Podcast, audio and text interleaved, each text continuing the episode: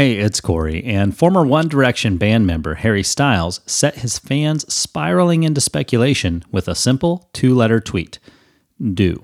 That's right, D O do. Twitter went crazy over the tweet. I was reminded of the words of James when I saw the trending story. But don't just listen to God's word. You must do what it says. Otherwise, you are only fooling yourselves. For if you listen to the word and don't obey, it is like glancing at your face in a mirror. You see yourself, walk away, and forget what you look like. But if you look carefully into the perfect law that sets you free, and if you do what it says and don't forget what you have heard, then God will bless you for doing it. James 1 22 through 25. While it's very important to listen to what God's word says, it's much more important to obey his word and actually do what it says. As my grandmother would say, don't let it go in one ear and out the other. I need to listen to God's word, let it take root in my heart, and put it into action. I need to allow God's word to have an effect on what I do, and what I say, and what I think.